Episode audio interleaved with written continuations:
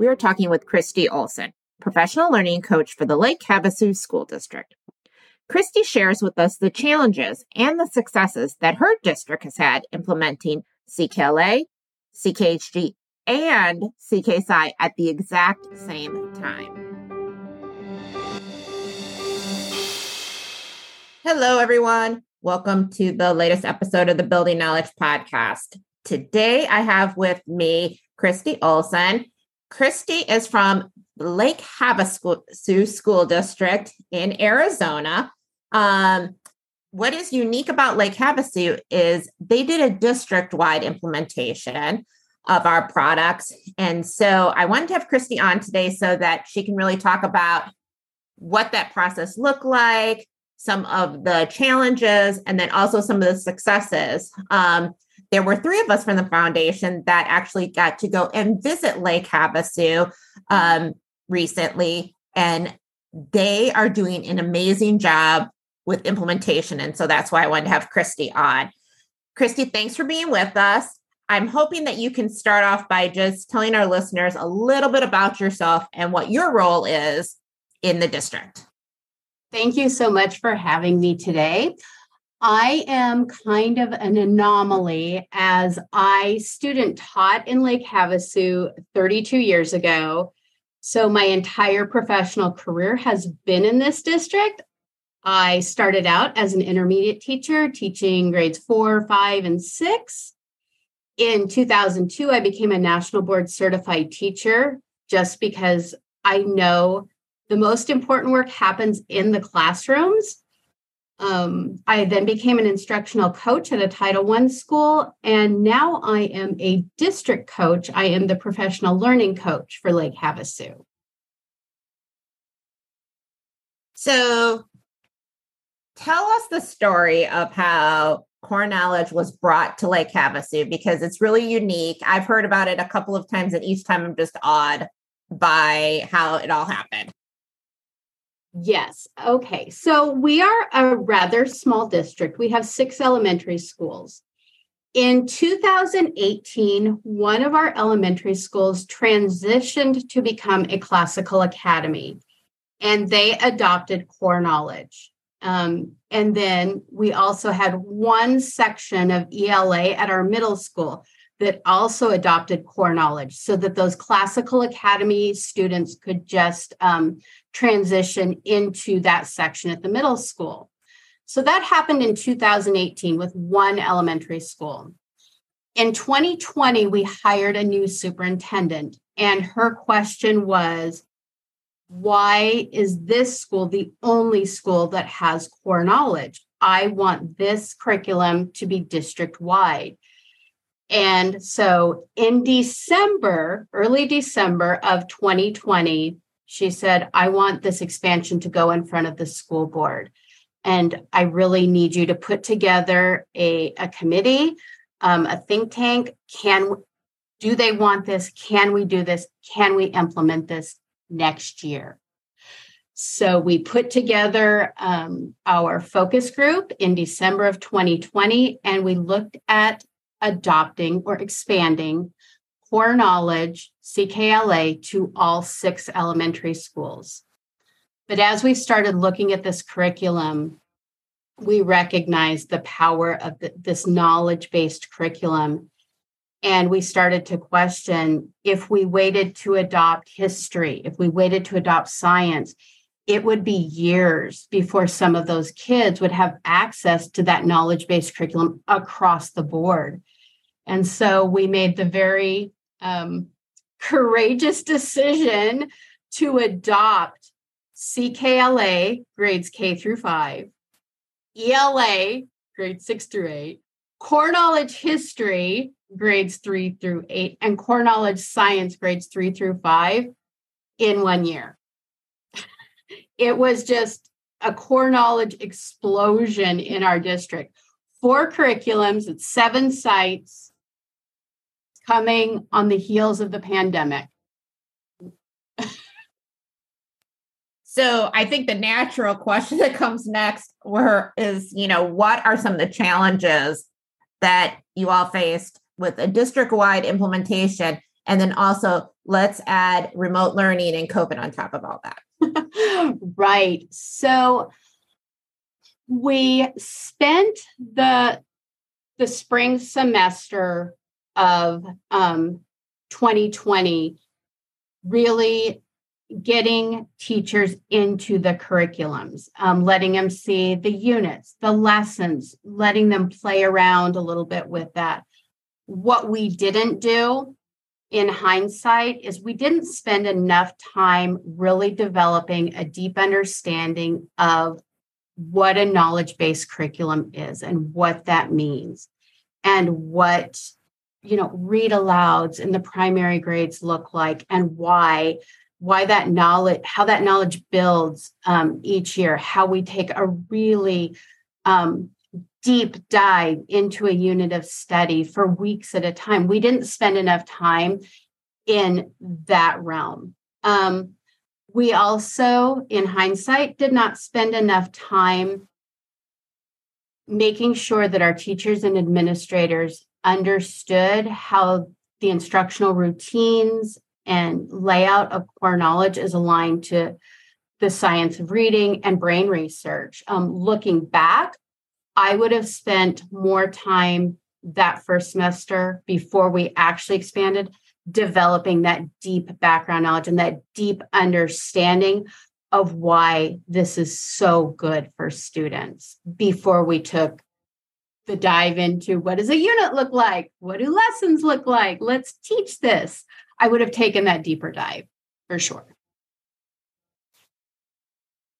So, how does your team, because we met a couple of other of your other colleagues when we were out there, support teachers in the implementation? And then can you talk about what the ongoing coaching and support looks like for those teachers? Because obviously it takes I think that that's one of the mistakes that people make is that they just give it to the teachers and they expect them just to run with it after, you know, that initial, let's do some pre service training. And they just leave it at that and they don't do the ongoing support, which you all do. And I think that that's part of why you are also successful.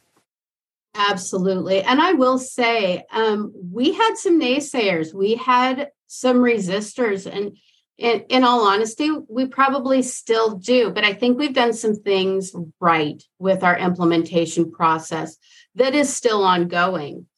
So between December of 2020 and May of 2020, that first semester, we gave teachers protected time every month to meet together in grade levels and just explore the resources, explore the website, explore the units, um, practice teaching lessons and talking about what went well and what didn't. And, and we protected that time. We did not let administrators touch it, it was protected time for teachers.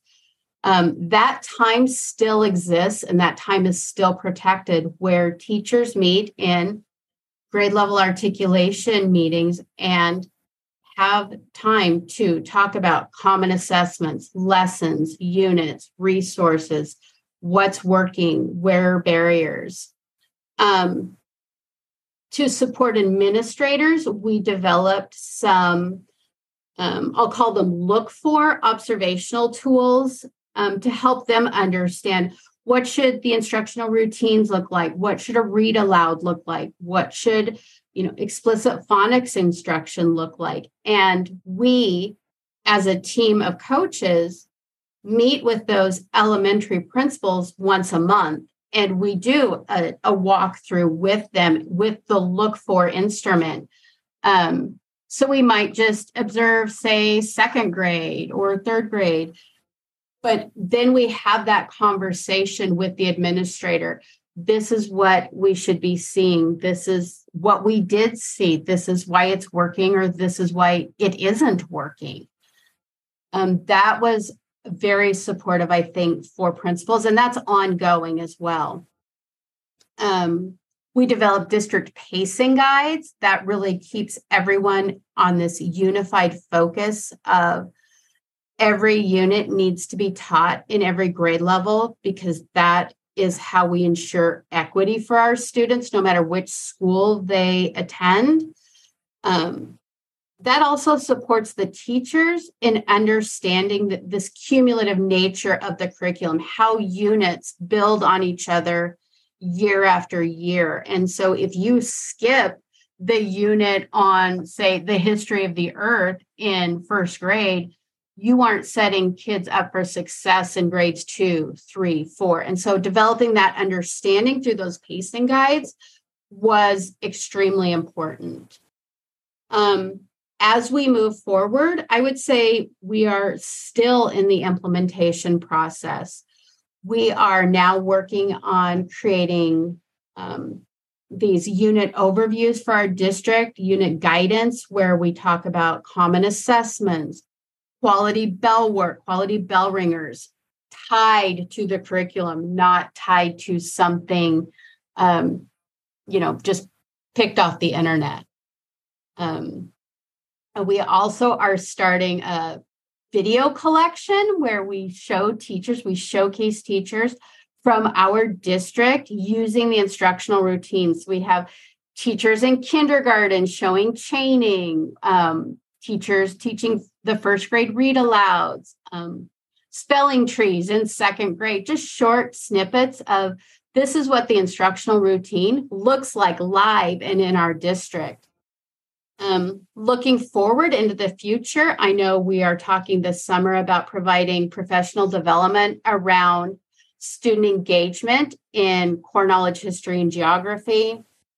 We're taking another look at three dimensional science, and we are working right now to create a professional development series for our administrators around the science of reading and how core knowledge aligns to the science of reading and brain research. So, those are some things that we've done and that we are looking forward to doing to support teachers and administrators.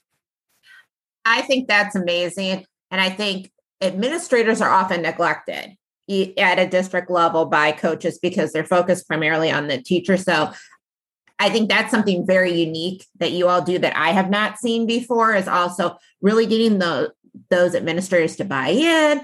And then in turn they're going to lead the teachers. You know the teachers are always looking like well if the if the principal doesn't care why would i care? I mean they're just letting me do whatever i want. But if they are leading by example and they're getting support from you um, that's just so important. And i want to mention just when we went and observed, we had a chance to observe also brand new teachers that I would have never guessed they were brand new teachers. In particular, um, for our listeners, middle school history and geography, we saw two brand new teachers. I would have never known they were brand new teachers.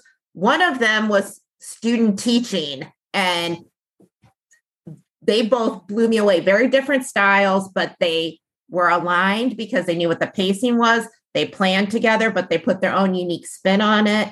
Um, and so you could tell that they were supported because they would have not known what to do with core knowledge if they had not had somebody at least guiding them. So it it was pretty amazing when we were able to go out there. So speaking of that, what successes have you seen so far? Well, I I love what you said that this is such a great curriculum to support new teachers, but it isn't scripted per se. Teachers can put their own spin on it. And I see that every day across our six elementary schools. Um, they can be on the same lesson, but you walk into two different rooms. Kids are learning the same content, but that teacher has that professional autonomy to really use the, the skills that they have to make this curriculum come alive. But um, okay, so let's talk about new teachers. Um, I will speak to, I'll start with, I have two new third grade teachers at one specific site, and we do um, what we call, um, you know, we do a beginning of year, middle of year, and end of year mimic tests that mimic the state tests. Well, these two brand new third grade teachers in just five months, their kids, and I just looked this up, showed 22% growth. Now, a lot of people would say, yeah, that, that's normal for five, you know, months, but these are both brand new teachers. They really have zero experience in the classroom. One didn't even have the opportunity to student teach.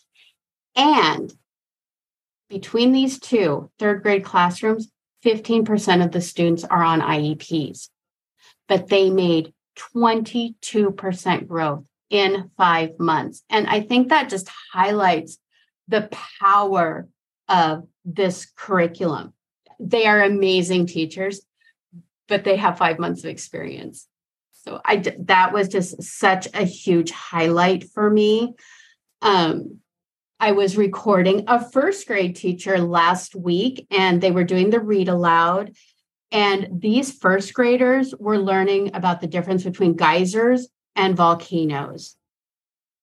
And I just, I wish everyone could witness six year olds talking to each other about magma and lava and steam and destruction and knowing heat, pressure, and time is what changes the earth. I, it was just a joy to watch these kids so engaged in this content. It was just amazing. Oh, and then I have one more. I have to talk about a fifth grade teacher. Okay. Um, we also do mimic tests for writing.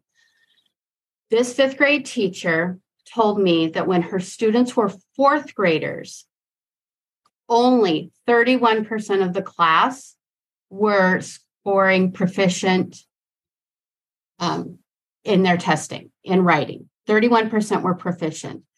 This year, at the middle of the year, she gave her writing mimic. 53% of the class were proficient or highly proficient. That is just amazing. I, I did the math. That's 64% growth. 64% in half of a year. And to make this even more rigorous, these kids, they're writing informational paragraphs about, you know, Leonardo, Leonardo da Vinci's accomplishments.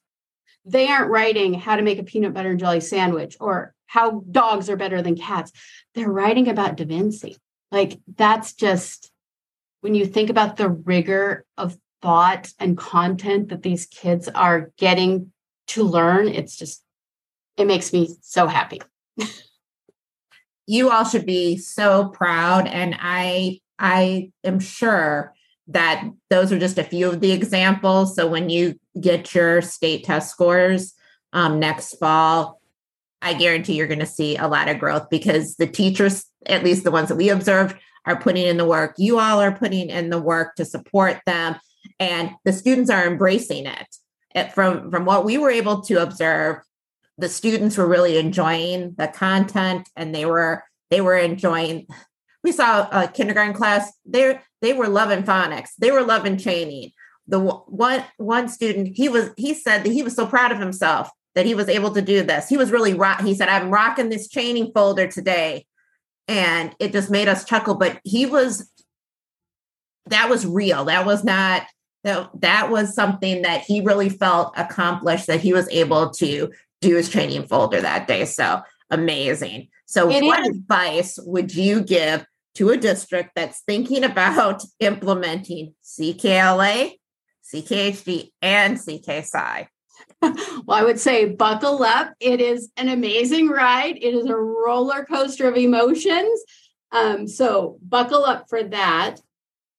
In hindsight, I would say take the time to make sure everyone in your system really understands what a knowledge based curriculum means and what it is going to do for students.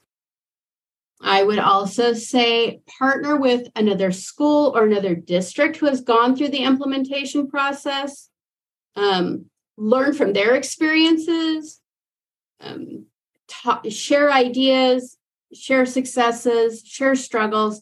But if you can find another district to walk shoulder to shoulder with through this process, it will it'll make a world of difference.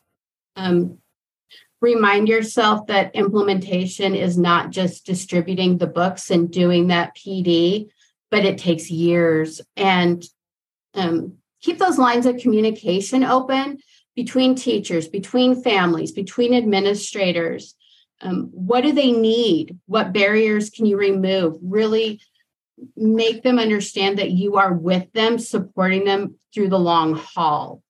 And then, I guess, with everything, celebrate success. Things are going to get challenging, they're going to get messy, people are going to push back. Um, but when you find those those moments of excellence that really share them and share them publicly those were my takeaways about as i shouldn't say takeaways as we are in the middle still of this implementation. It's an it's an exciting time and um, i have two grown daughters that are graduates of the lake havasu unified school district. They're amazingly successful but looking back i wish they would have had exposure to this curriculum. Um, it was a missed opportunity. And i i don't have children in the district right now but i really think that this curriculum disrupts inequities. It provides every student um, this chance to just know the world around them and that's really powerful. No, absolutely. I i have no doubt it's going to be a game changer for your students in the district and thank you so much for taking the you know time to talk with me so that our listeners can hear more about Lake Havasu, more about what you've done. Um, and can they reach out to you via email if they have any questions? Absolutely. I am more than happy to share the story of our district, the story of our amazing teachers. They are really the ones who are doing the work day in and day out. But yes, absolutely. I would love to talk to anyone about the power of core knowledge. Thank you. You're a great cheerleader for us, and we really appreciate it. Thanks.